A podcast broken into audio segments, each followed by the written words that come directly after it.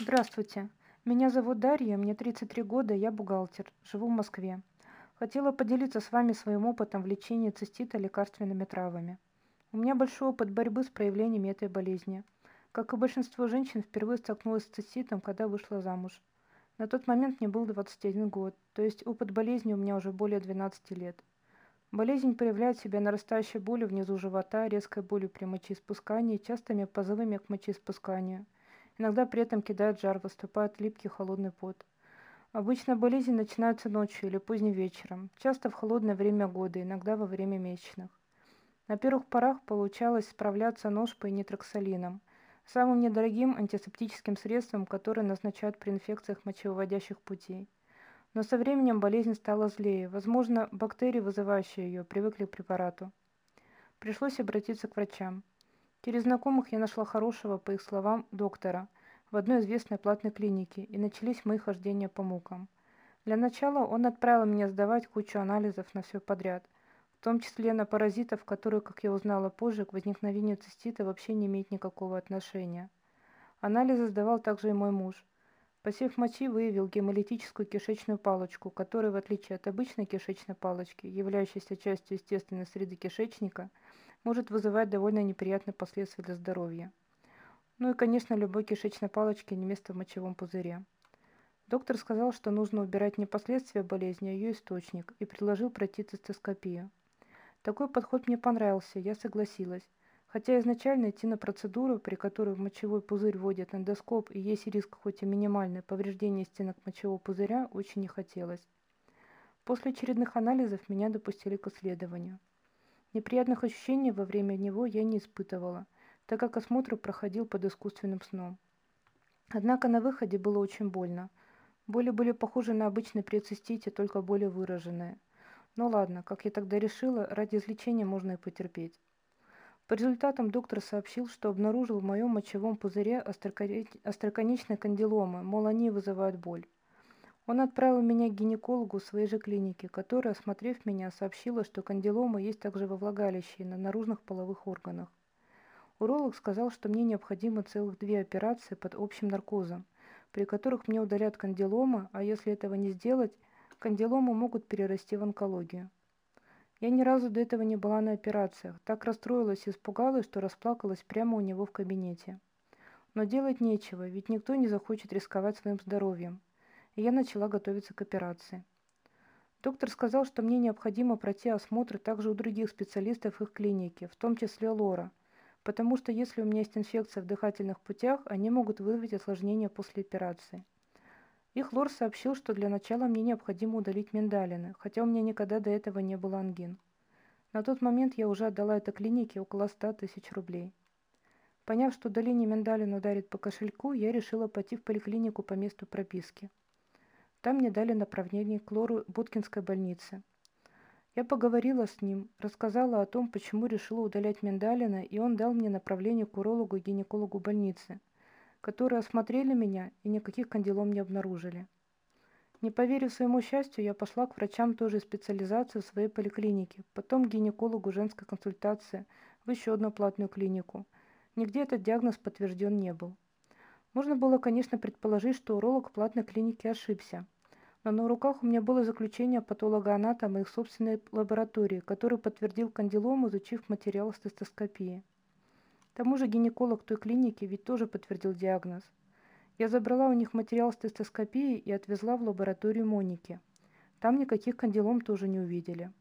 Сначала я была так возмущена, что хотела подать на них в суд. Но знакомый, который порекомендовал мне того уролога, на тот момент все еще работал в той клинике и уговорил меня не подавать на них в суд, испугавшись, что его за это уволят. Так тем врачам и лаборантам, которые, видимо, были с ними в доле, все сошло с рук.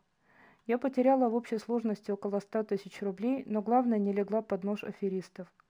Так что мой вам совет. Прежде чем соглашаться на оперативное вмешательство, обязательно перепроверьте диагноз у еще одного, а лучше даже двух врачей. Однако цистит остался и требовалось его лечить. Уролог поликлиники сказал, что по сути дела цистит – это урологический насморк. Стоит немного простыть, как он проявляется, и вовсе не обязательно, чтобы причина для его появления было что-то вроде кандилом. Для постоянного лечения он рекомендовал мне монурал плюс мочегонные средства. Однако манурал мне не помог вообще. По инструкции его нужно пить один раз на ночь. Считается, что после одного приема болезнь полностью проходит. Однако на следующий день боли возвращались. Единственное лекарство, которое помогает полностью избавиться от цистита, когда он уже возник, это антибиотик налицин. Поскольку у меня цистит зачастую связан с расстройством живота, налицин помогает решить заодно и эту проблему, так как это антибиотик широкого действия. Его, например, часто назначают для лечения так называемой диареи путешественника. Однако прием антибиотиков влечет за собой определенные проблемы, в том числе дисбактериоз. Поэтому я стала искать другие методы решения проблемы. В первую очередь обратила внимание на лекарственные травы. Часть из них мне сразу назначил уролог в помощь к основному курсу антибиотиков. Другие нашла сама в ходе экспериментов, в основном опираясь на обсуждения на женских форумах. Как показывает практика, если начинать принимать мочегонные травы в самом начале болезни, когда боль еще не сильная и возникает просто неприятное ощущение во время мочеиспускания, высока вероятность обойтись только ими, не прибегать к помощи антибиотика. Что в итоге я пробовала? Цистон. Это индийский препарат, целиком состоящий из сбора лекарственных трав. По отдельности я их не принимала, ничего не могу сказать о принципах действия, но в принципе препарат мне понравился. Какого-то выраженного эффекта из заявленных я не почувствовала, принимала его только совместно с антибиотиками. В дальнейшем я нашла более эффективные средства, поэтому цистон не принимаю уже несколько лет. Фитолизин. Тоже комбинированный растительный препарат, ужасно противный на вкус – однако из всех растительных препаратов самый эффективный по действию. В составе более привычные травы, нежели в цистоне. Например, есть листья березы, хвощ, плоды и листья петрушки, а также эфирные масла. Препарат представляет собой пасту темно-зеленого цвета с кисловато-горьким, немного вяжущим вкусом и хвойно-луковым запахом. Производитель советует разбавлять препарат в подслащенной воде, однако методом проб и ошибок я выявила, что лучше выдавливать его на ложку и принимать быстро проглатывая запивая большим количеством воды, чтобы паста как можно меньше находилась во рту. Однако эффект от препарата наступает довольно быстро, даже боль уменьшается уже через пару часов после первого применения. Этот препарат номер один в моем списке растительных средств. Канифрон – растительный препарат, которым я заменила цистон. Бывает в таблетках и каплях, на мой взгляд, последний эффективнее. Состав довольно простой. Золототысячник, лебесток и розмарин, однако действуют хорошо, имеет выраженный мочегонный эффект и помогает не только при цистите, но и при снятии отеков, например, у беременных женщин. Теперь о травяных сборах, которые необходимо заваривать. Лучший сбор для лечения цистита, на мой взгляд, это бруснивер. В его состав входят листья брусники, плоды шиповника, травы зверобоя и череды. Настой обладает не только мочегонным, но также антисептическим эффектом, что позволяет обойтись без применения антибиотиков на начальном этапе заболевания.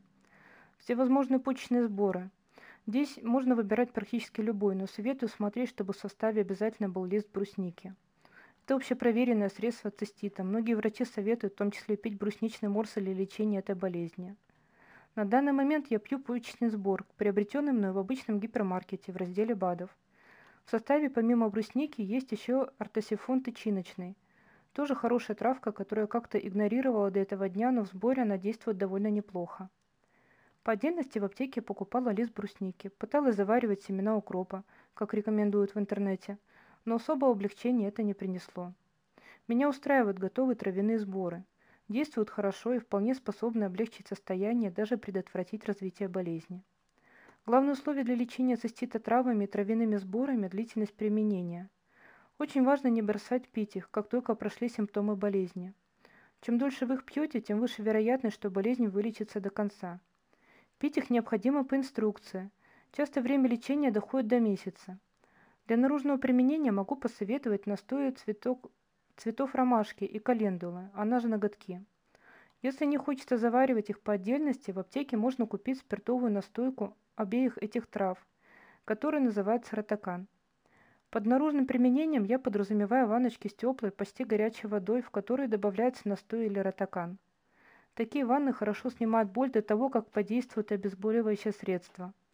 Только важно помнить, что такая процедура подходит не всем. Например, абсолютно запрещена во время беременности или во время месячных. Кроме того, необходимо убедиться, что инфекция не поднялась выше, в почке. Насколько знаю, при пиелонефрите горячие ванночки тоже противопоказаны. Во всех этих случаях рекомендую просто держать ноги в тепле. Даже шерстяные носки способны уменьшить боль. Что еще могу сказать о лечении и профилактике цистита? Два важных фактора, которые помогут предотвратить его появление, это тепло и гигиена. Поддержание чистоты, особенно во время месячных, уменьшает вероятность обострения болезни. Ну и, конечно, стоит поддерживать иммунитет.